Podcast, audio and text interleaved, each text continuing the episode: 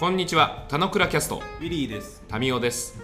この番組は楽しく暮らすをテーマに、40代男子ウィリーとタミオが雑談するだけの内容でお送りします。雑談だけ？雑談だけです。たまにいいことも言うかもしれません。どうぞ。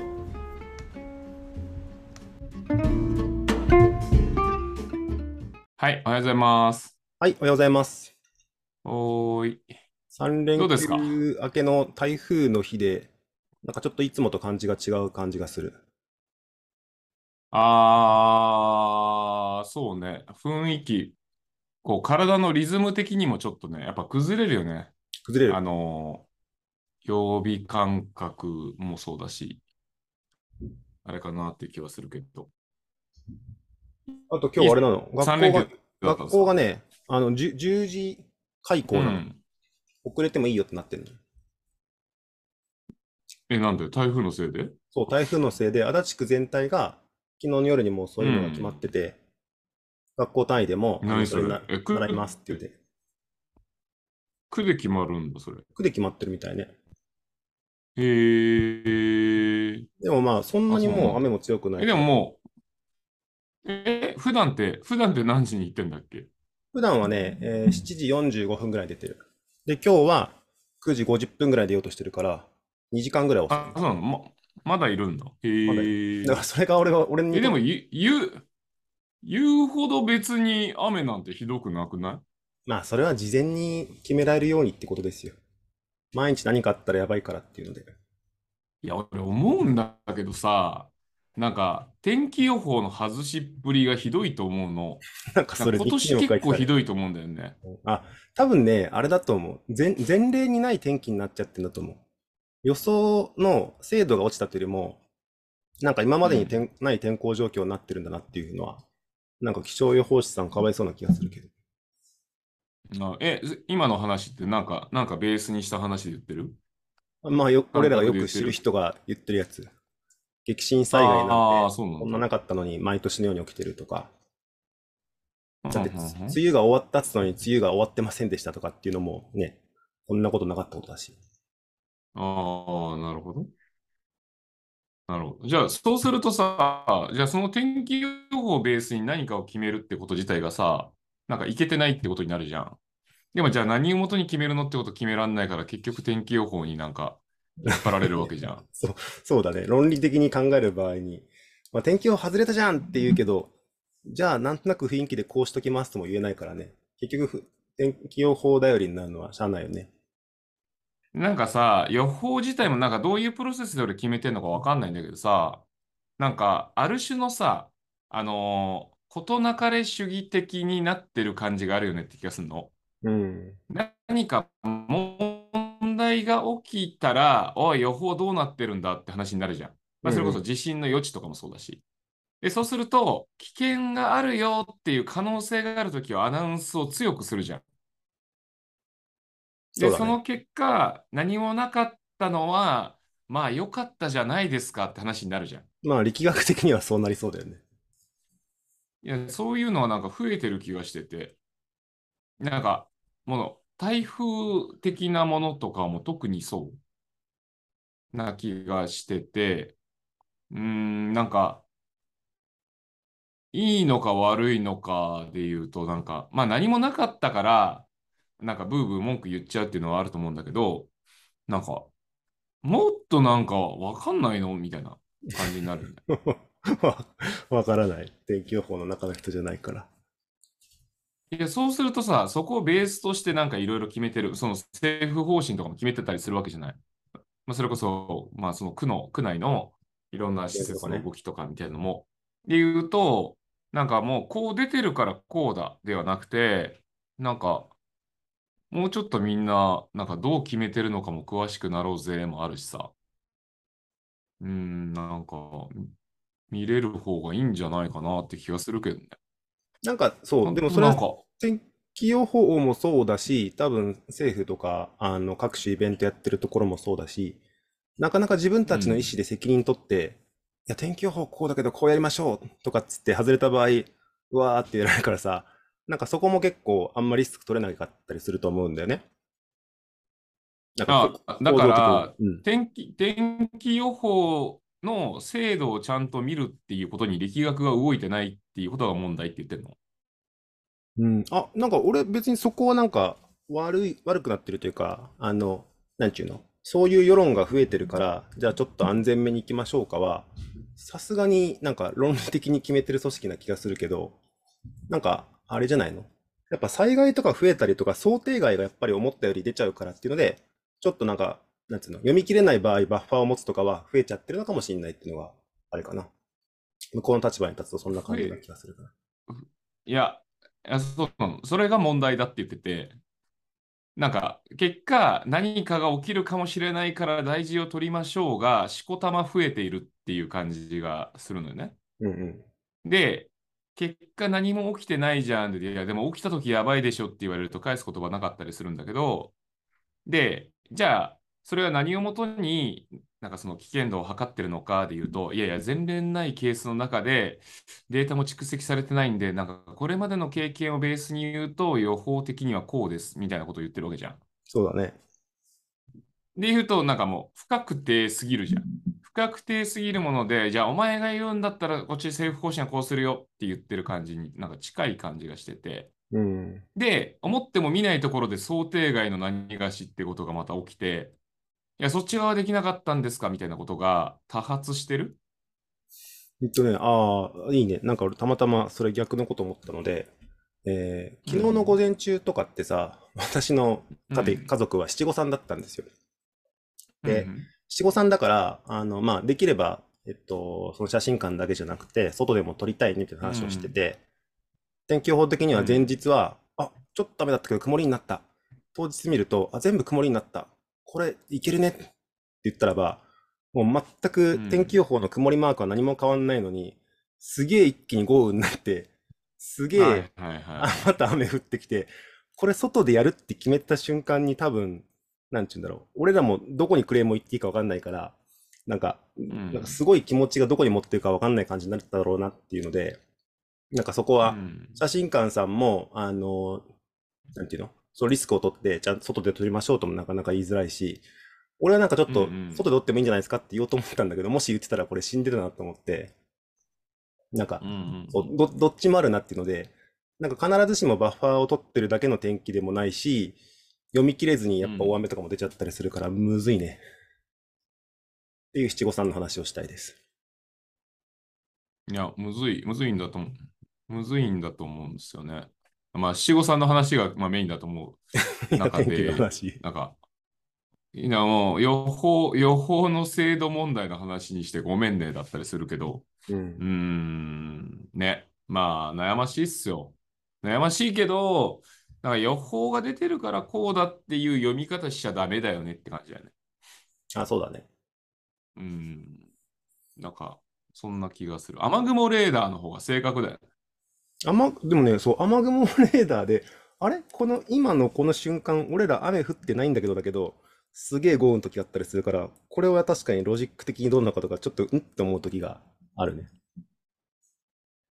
まあまあ、七五三の話をしようと思います。はい。僕もちょっと曇りマークですよ。曇りマークですけど、七五三のあのお話聞きますよ。晴れ間が出てくるかもしれない。いや、もう晴れ間でしかないよ。あ、そう。うんなるほど。なんかねどうだった、んですか？そうそう、七五三はまあ、七五三って今タイミングだっけ？早くね？本当に10月ぐらいが多いって言われてる。だ今回は、うちの代わりは多分特殊、特殊というか、あの、金、えーっと、敬老の日に合わせようってことで、で、かつ3連休もあるからっつって、ちょっとここに事前にもう予約してて、ちょっと1ヶ月前だけど、えー七五三を地元でやりましょうと。七五三っていうか写真撮影だね。うんやりましょうって決めてやってえーそこはもう、なんつうの、家族のイベントとしてはすごい分かりやすくピース全開だったので、なんかそれを、まあ、うんおすすめというか、うん言語化しときたいなっていう感じですね。おーなるほど。おすすめなのか言語化なのかで多分トーン違うんじゃないですか。まあ、おすすめは多分、あの、なほっといてもおすすめするから、じゃあ、言語化かな？なんか、そう、あのーうんなんだろうなこ、こんなにさ、多分スマホが出る前にさ、子供の写真なんて撮りまくったことないじゃないですか。一日多分一枚写真撮んないことってないと思うんだけど、だから、娘の写真。俺、俺、小太郎の 1, 1歳の誕生日の時、写真館行ってるから、めっちゃ撮ったよ。あ、わかるわかる。あ、そう。な、なんだけど、日常のなんか子供の成長みたいのと、やっぱ区切りの成長でのこの写真って七五三なんてさ、あんまなんか、だから、いい1歳の写真館めっちゃ撮るいや、いや2歳も撮ってる？2歳は撮ってない。?2 歳は撮ってない。うん。いや、だから写真館行ったら撮るじゃんっていうイベントと、なんか差分があるかなっていう。そう、撮らないじゃんって言われたから、いや、撮ったよ。ああ、七五三だからにならないんじゃないうんうん、あ、ごめんごめん。と言いたいことは逆で、えっと、普段って写真って撮りまくってると思うの。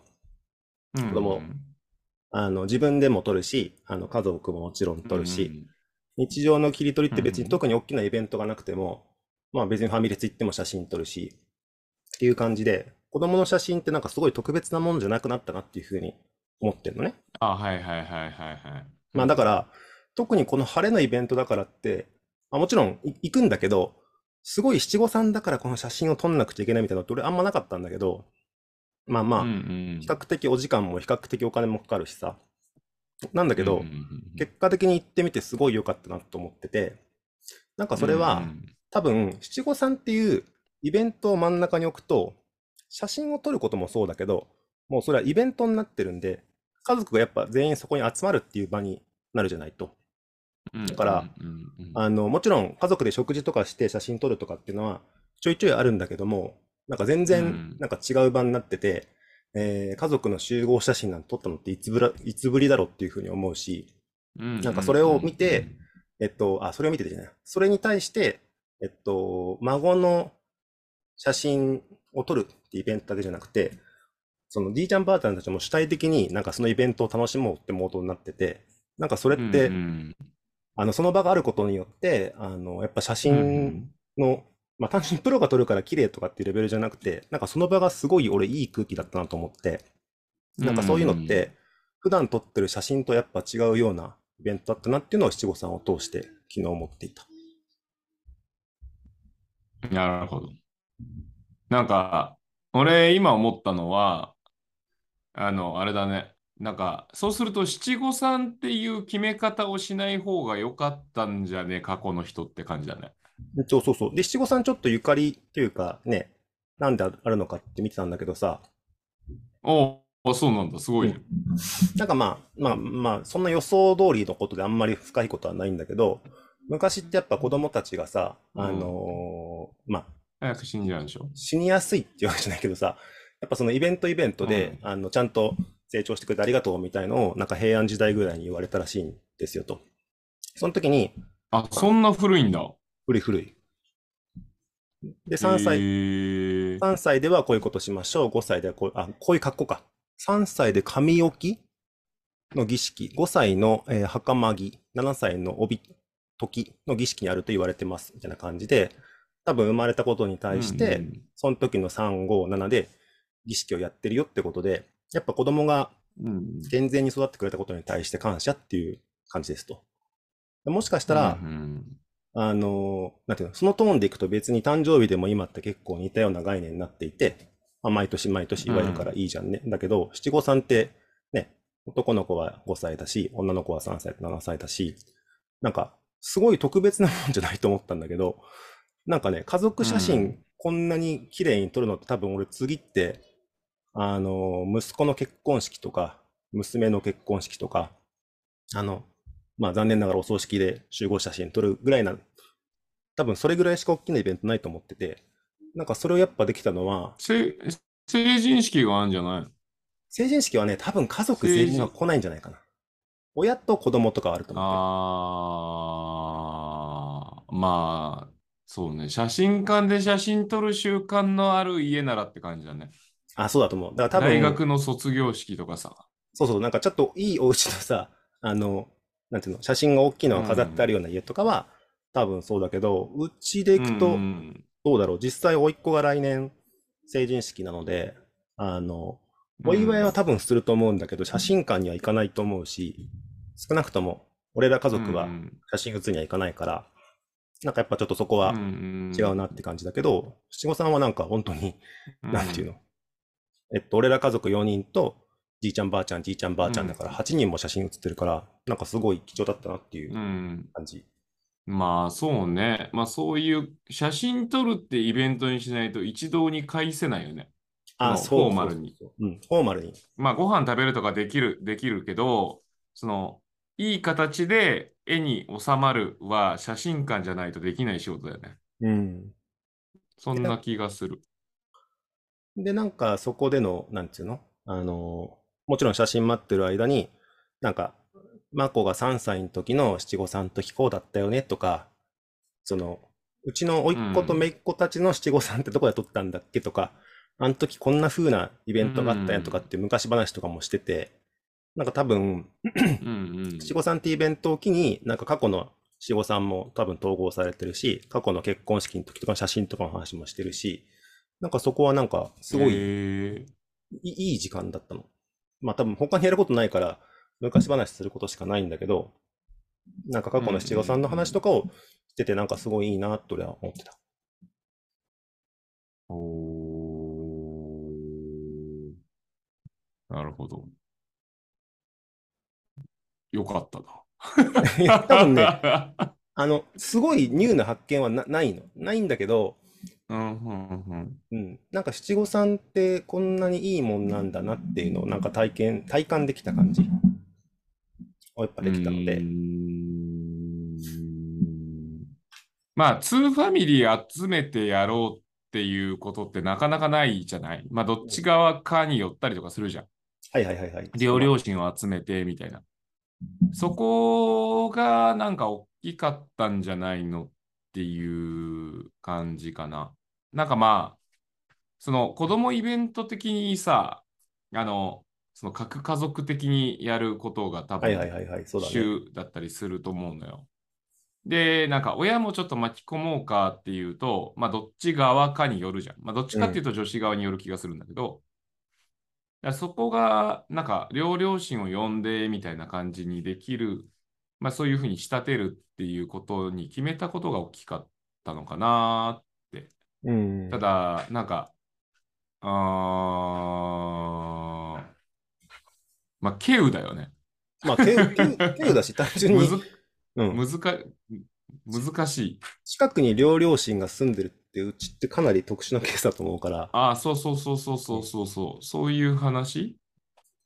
そういう話たちがなんかあるのと、なんか、親もあんま乗ってこなそうな？で、それはなんかわざわざそんなみたいな話と、まあ今時期で言ったらそこにコロナが重なってみたいなうんうん。ので、なんか、あのー躊躇する？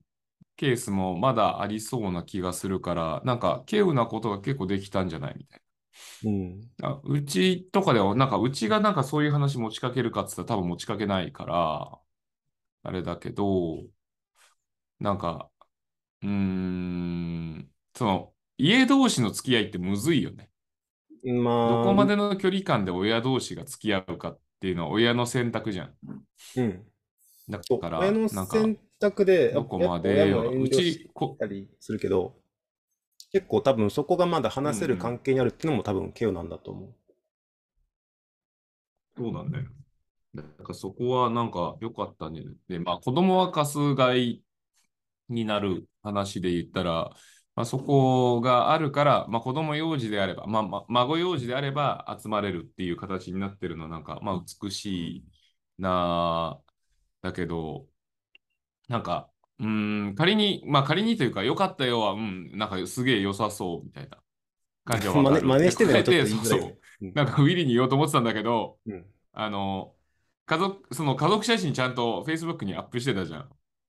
で、なんかすげえいいなと思ったの。これ全然あの嫌な意味じゃないんだけど、うんうん。集合写真がさ、みんな写真慣れしてなくてさ、ウィリーの嫁さんだけ笑顔で、みんな、みんな表情が硬いのがむっちゃ良いなと思ったの。どんだけやねんっていう。ああ ウィリー含めてね、笑顔じゃないっていうの全員が、、全員まともなか顔すごくいい。なーって。はい。いや、もうちょっとカメラマン頑張れたんじゃないって思っちょっとよぎったりとかもしたんだけど、いや、逆にこれは、これがいいんだなって思ったのよね。あ、でもね、ちょっとカメラマンさんの話、いい話、二つしたいんだけどさ、あの、もう2つもあるんかい。二つもあの、これすごくて、えっと、レレイジがやっぱ一番硬いんだよね。いやー、いやー、そんなことないっす。いやいや、あ、硬いってごめん。そそういうお年頃だから、あの、なんなんていうの？あの、お兄ちゃんもうちょっと顔柔らかくしてみたく言われても、なんかどうしていいかわかんなくて、はいはい。あまあ笑顔とか作るの苦手だよ大人は多分、まあ言われるんだけど、多分もともと苦手だからあれだけど、レイジをなんとかしていい顔にさせようと思って、カメラマンさんいろいろ言ってるんだけど、うんうんなんかあれ、俺この様子どっかで見たことあるなと思ったらね、レイジの七五三の、えっと、5歳の時の写真と同じ場所で撮ってて、その同じカメラマンさんが撮ってたの。えー、すごいね。面っていうのを俺が Google フォトで見つね。見つけて、あれ、うんこれってカメラマンさんですよねって言ったら、あ、そうです、そうです、つって、あ、こんなに髪の毛あったんだ、へえ、みたいな感じで、なんかそこで人笑いっていうのと、あと、あの、娘と、えっと、俺の両親、3人で写真を撮るときとかに、あの、多分今度は、えっと、両親を笑わせたいと思って、あれ、うん。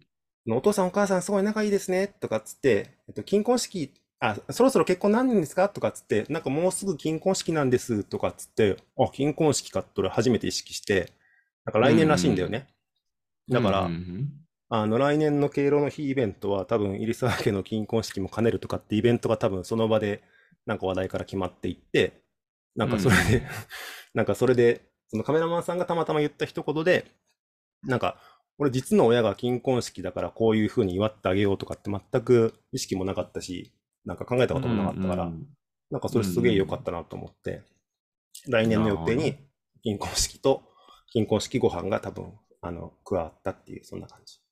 えじゃあもうそのカメラマン押さえとかないといけない。金婚式ってでも、もう個別、こ写真撮んのかね？わかんないけど。個別に。うん。いや、あのね、写真はね、あのーたくさん撮っといた方がいいと思うんですよ。本当に。あの、写真撮ることがイベントになるから。うん、なってたね、昨日ね。うん。だからなんかそういうふうに撮れるときは。だから最近さ、なんかそれこそ、あのーうちのナコトと鈴鹿のお宮参りの時さ、カメラマン入れて写真撮ったけどさ、うんうん。なんかそういう、その、外連れ出しのカメラマンも、なんか、ある種一般的になってきた感覚ってあるじゃん。はいはいはいはい、あるね。で言うと、なんかそこ入れるだけで、なんかその、非日常感ができる。別に、あの、写真館である必要性は別にないんだけど、その、外の人間がカメラマンとして入ることによって、全員映るじゃん。うんうん。誰かしら撮ってる時には、その誰かしらが入ってなくて。あなんかそういうのとかっていうことを組んじゃうといいのかもしれないよねっていう気がするね。今の話のうんあそうね中では。まあ、さなんかさっきの話に、なんか俺側の話で戻ると、やっぱまあ、あのーあれよね、難しいな、だと思うんだよね。あの、おすすめ度合いで言うと。はいはい。あのーうちが同じことするかって言ったら多分しないんだよね。あの、両両親がお互いに気使うから。そうだよね。で、彼らがしたいことで、で言うとさ、まあ、孫ちやほやしたいわけじゃん。でも、孫ちやほやできない構図になっちゃうなっていうところ、なんかやっぱり意識はするよねって気はするか。だからなんか、改まって、なんかのそのイベントごとの時に、それをみんなで集まってお祝いしようで、お互いに元気ですよね、みたいな。まあ、うちが引き合わせないと絶対、まあ、会うわけはないからさ。そうだね。そのお中元とかの送り合いはしてるみたいな感じらしいんだけど、へえなそれも送られて、なんか、着きました、ありがとうございます。電話でちょっと話して以上、みたいな感じじゃん。あじゃあ、わざわざ会いましょうってことにはやっぱ、まあ、ならないから、なんか、まあ、そこの、あれをどう置いとくか、みたいな。で、多分、まあ、話してないからわかんないけど、親にどうって聞いてもさ、いや、まあ別に無理して会わなくてもいいよね、になるよ。うん。多分。な気がするかな。でもなんかまあ、あの、素敵なことよねっていうことを思うし、あの、まあちょっとこの場を借りて、この、これを聞いてらっしゃる皆さんにも、なんかオープンに、あの、俺がウィリーにちょっと感謝を伝えるならば、うん。あの、この敬老の日にほにゃららしたみたいなことをウィリーが日記に書いたことによって、まあ、敬老の日というか、正確には敬老の日の前日の話よね。はいはい。で、それを書いてくれたことによって、まあ、俺の中で敬老の日なんてスコーンと抜けてたから、祝日っていう3連休が2回あるっていうぐらいの頭になっちゃったから、あ、敬老の日だったわってことを思い出させてくれて、で、昨日の夜、あの、うちの、俺側の親に、あの、LINE 電話して、あの、子供たちと話してもらってみたいな。でそれがまあ何よりの親孝行だよね。でうちは元気です、子供たちもすくすく育ってるよ、みたいな。みたいなものを届けられたのは、まあこれはもう本当にあの、ウィリーさんのおかげですので。あ、そう。ウィリーが、あ、それ敬老の日ってちゃんと言ってなかったら、俺はちょっと気づかなかったんじゃないかなって感じですね。なので、そこは感謝ですね。うんなので、ああの、まあ、もろもろ、もろもろはありますけど、あの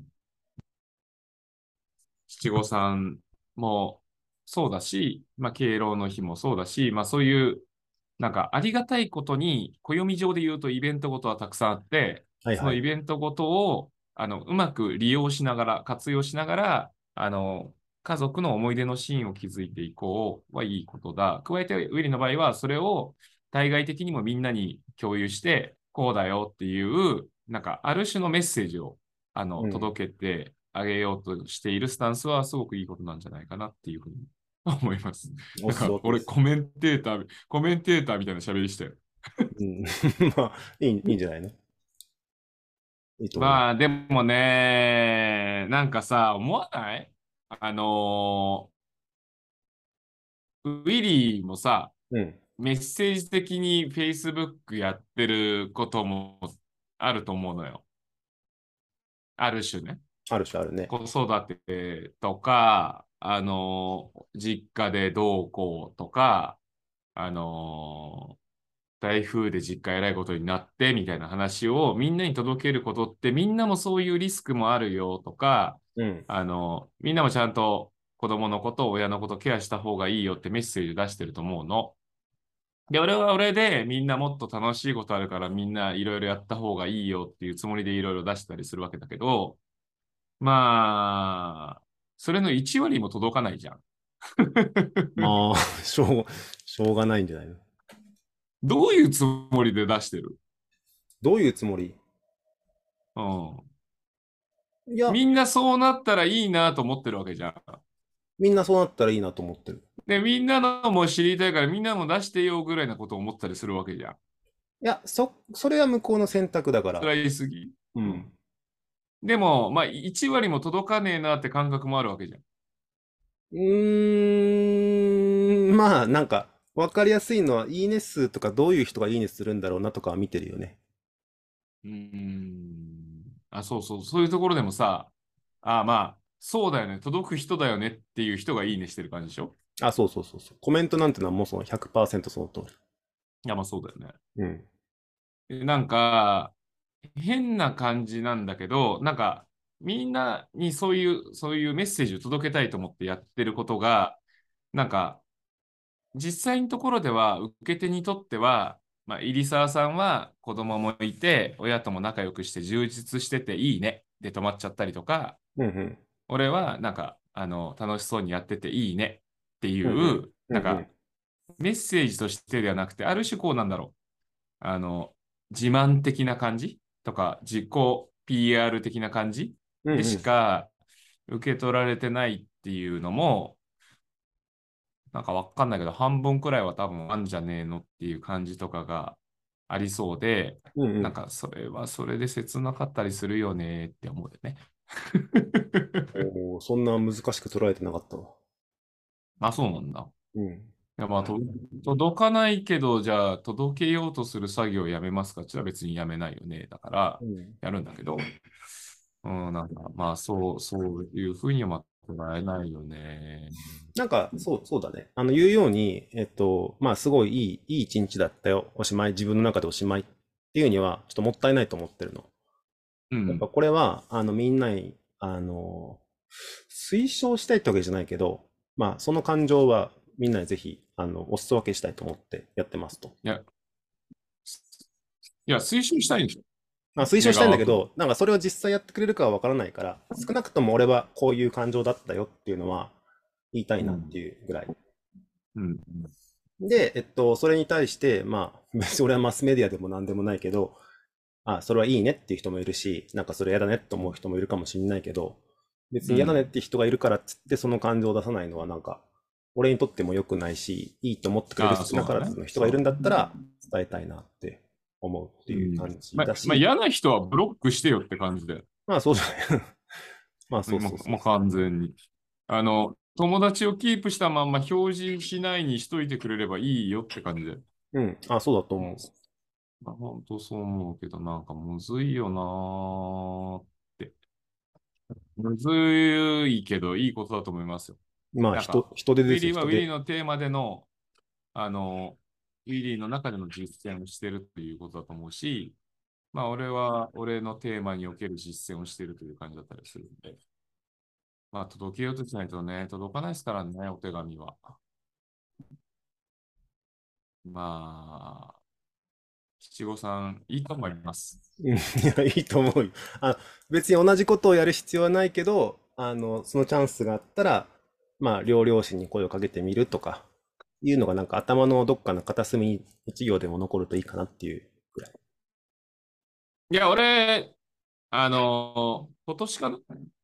今年に家族旅行の話をしてて、おうおう。あの、両両親巻き込んで2年に1回ぐらいはハワイ行くみたいなのを習慣化できないかって話をしてた話に多分近くて、うんうん。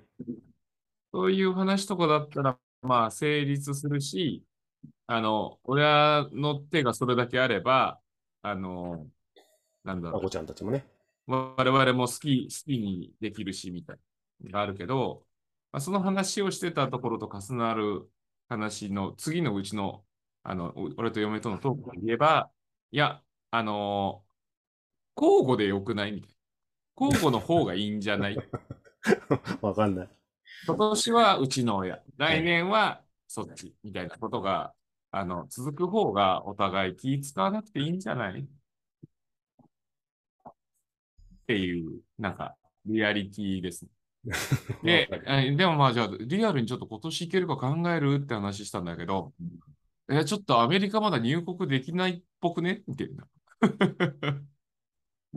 話をしてた。うん。あ、なんでそう、そうあの、年一の旅行とかはあるといいのかもしれないねっていう感じはあるね。はい。はい。そうですね。そういうのが、なんか考えるきっかけになったらいいなぐらいな感じですね。あの、人手を投げられる部分だけ投げられたらいいなっていう感じですね。それ当たり前言うけどね、俺はいいけど聞いてる人わかんないから。で、まあ自分がでちゃんきることを話さないと、人だなね、人でって言うと、人で、人が出てるのかしらみたいな感じになっちゃうから。まあ自分が、ああ、そうそうそう、波にさらわれて、浜に上がってきて人手がいるんだけど、その人手がいた場合に、別にこの一匹すくっても世の中良くならないかもしれないけど、自分ができることは人手を海に返すことだと思ってるので、別にそれは全体がどうこうとかじゃなくて、できることをできるようにすればいいかなっていう、そんなメッセージができたらいいかなって思います。はい。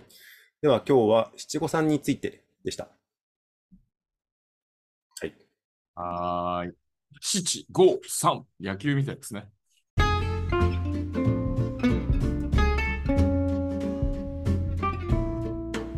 今日も雑談にお付き合いいただきありがとうございました。雑談って楽しいですよね。